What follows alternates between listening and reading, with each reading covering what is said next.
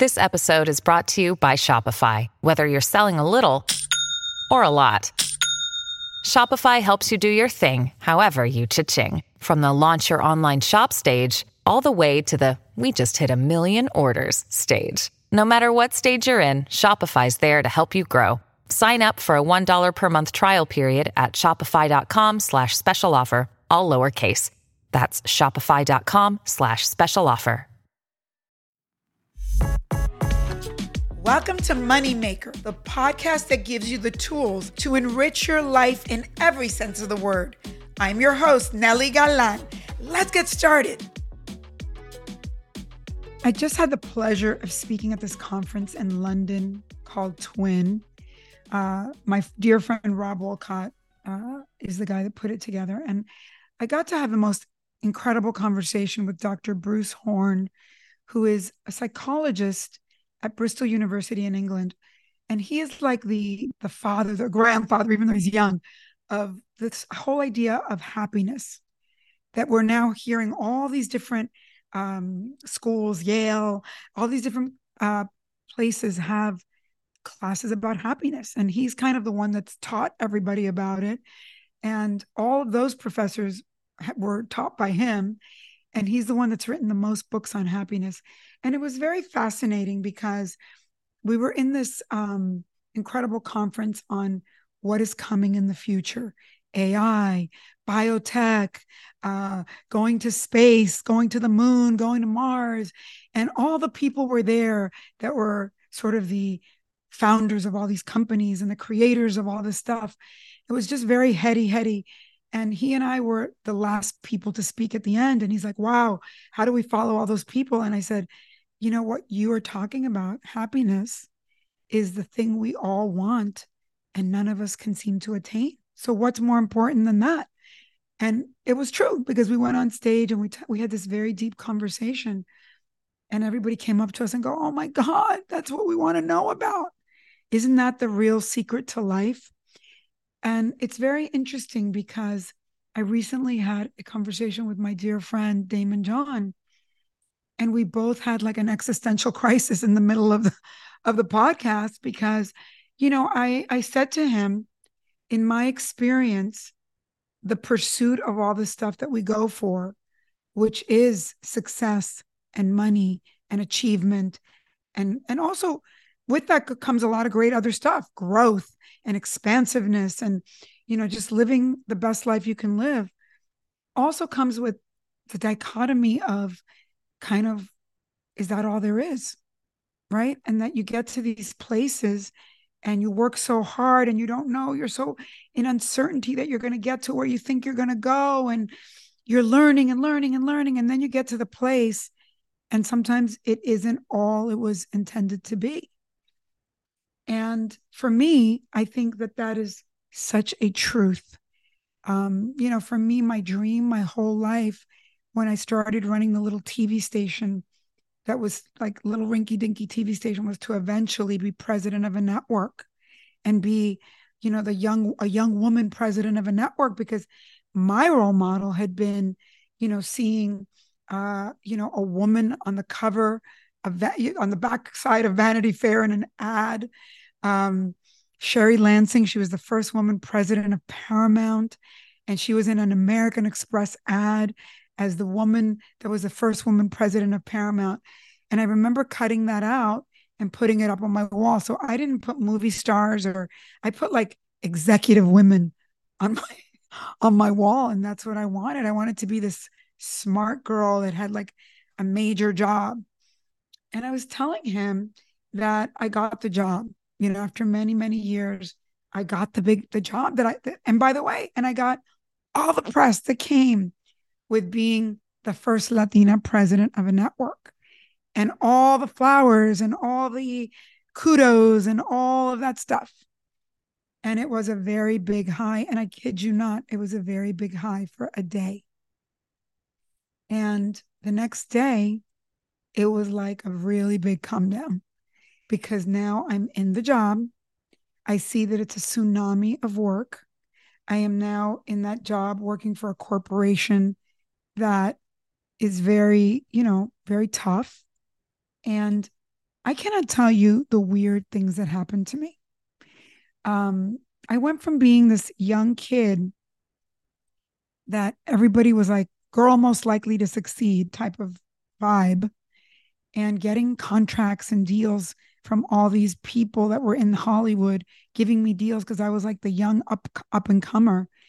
And then I had one of my former mentors call me and he said, Why did you have to take a job that was really for somebody like me?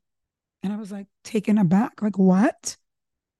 And he said, Yeah, I would have always given you deals. Everyone would give you deals.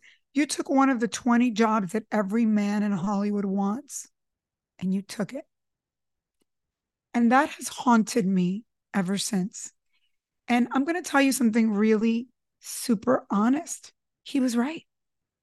Like in a weird way, my ego got fed from having that very big job. But in but actually strategically, I would have been better off being the producer, being the talent that got deals from these guys than trying to compete with them. And I know that sounds really like way like far out crazy, like backwards. But my life from that moment on wasn't as happy as it was before.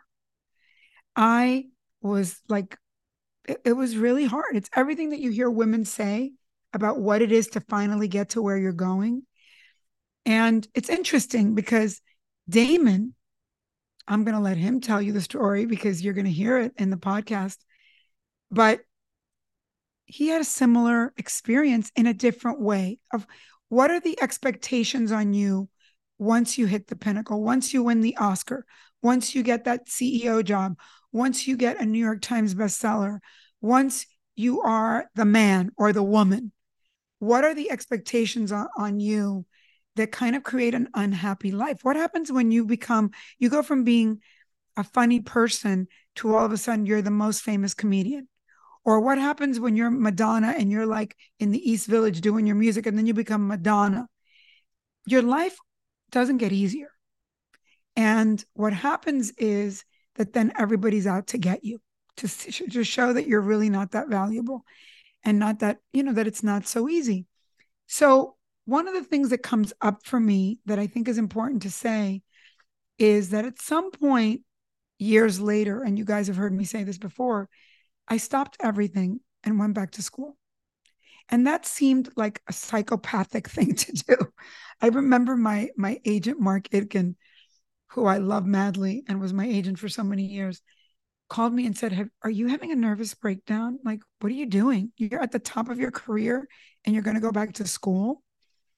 And the other day, I was talking to another really big woman exec in Hollywood, and she said, "You know, you've had such a weird career. Like, you know, you've had so many different like twists and turns."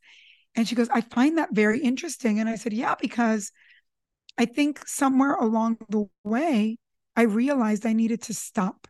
I didn't know why, but I knew I needed to stop and like put myself in a very different situation.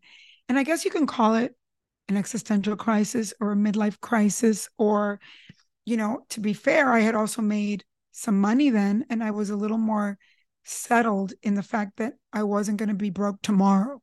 I still, as an immigrant, I always think I'm going to be broke, but I, I didn't feel like I was going to be broke tomorrow. And I decided to go back to school. And one of the things that comes up for me about that is that I did that in the in hindsight because in career years I had worked so hard since I was 15 years old.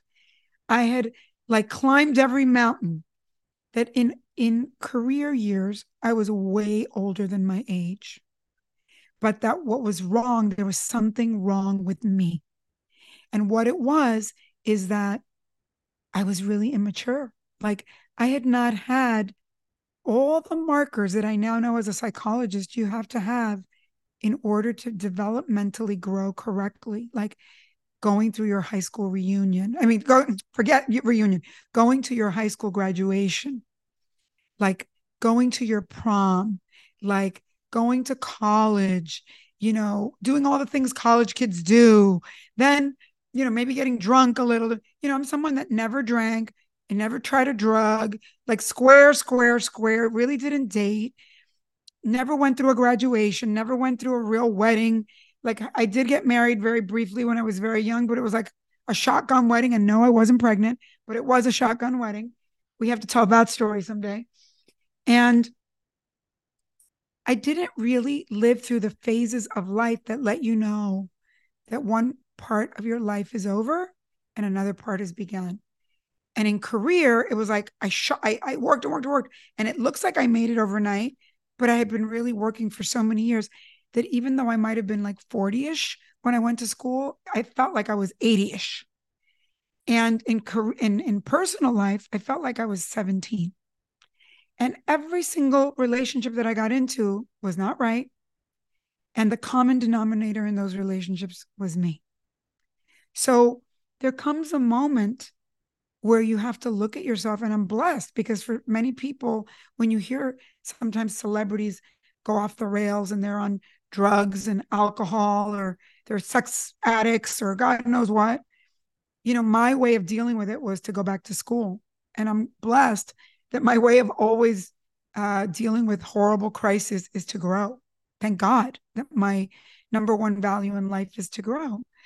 But I think that it's good for you to hear that because, you know, it's not so important to get to the end of the race fast. It's important to get to the end of the race whole. And sometimes we have to do that by slowing down, not looking at other people that get there fast. Because, yeah, it's very ego gratifying to get there fast. Definitely, I got a lot of kudos for being the youngest of this and the youngest of that. But now I'm the oldest of this and the oldest of that. And guess what? It almost feels better because when you're the youngest, what you don't realize is where do you go from there? You're going to have a crash. You are going to have a crash. And when you go slow and steady, and that's why I say all the time, I'm a turtle. I don't want to be fast. I want to be a turtle because I am slow and steady now. But the turtle always wins the race. Moneymaker is a production of Money News Network. Moneymaker is written and hosted by me, Nely Galán. Our executive producer is Morgan Lavoie. Thanks for listening. See you next time.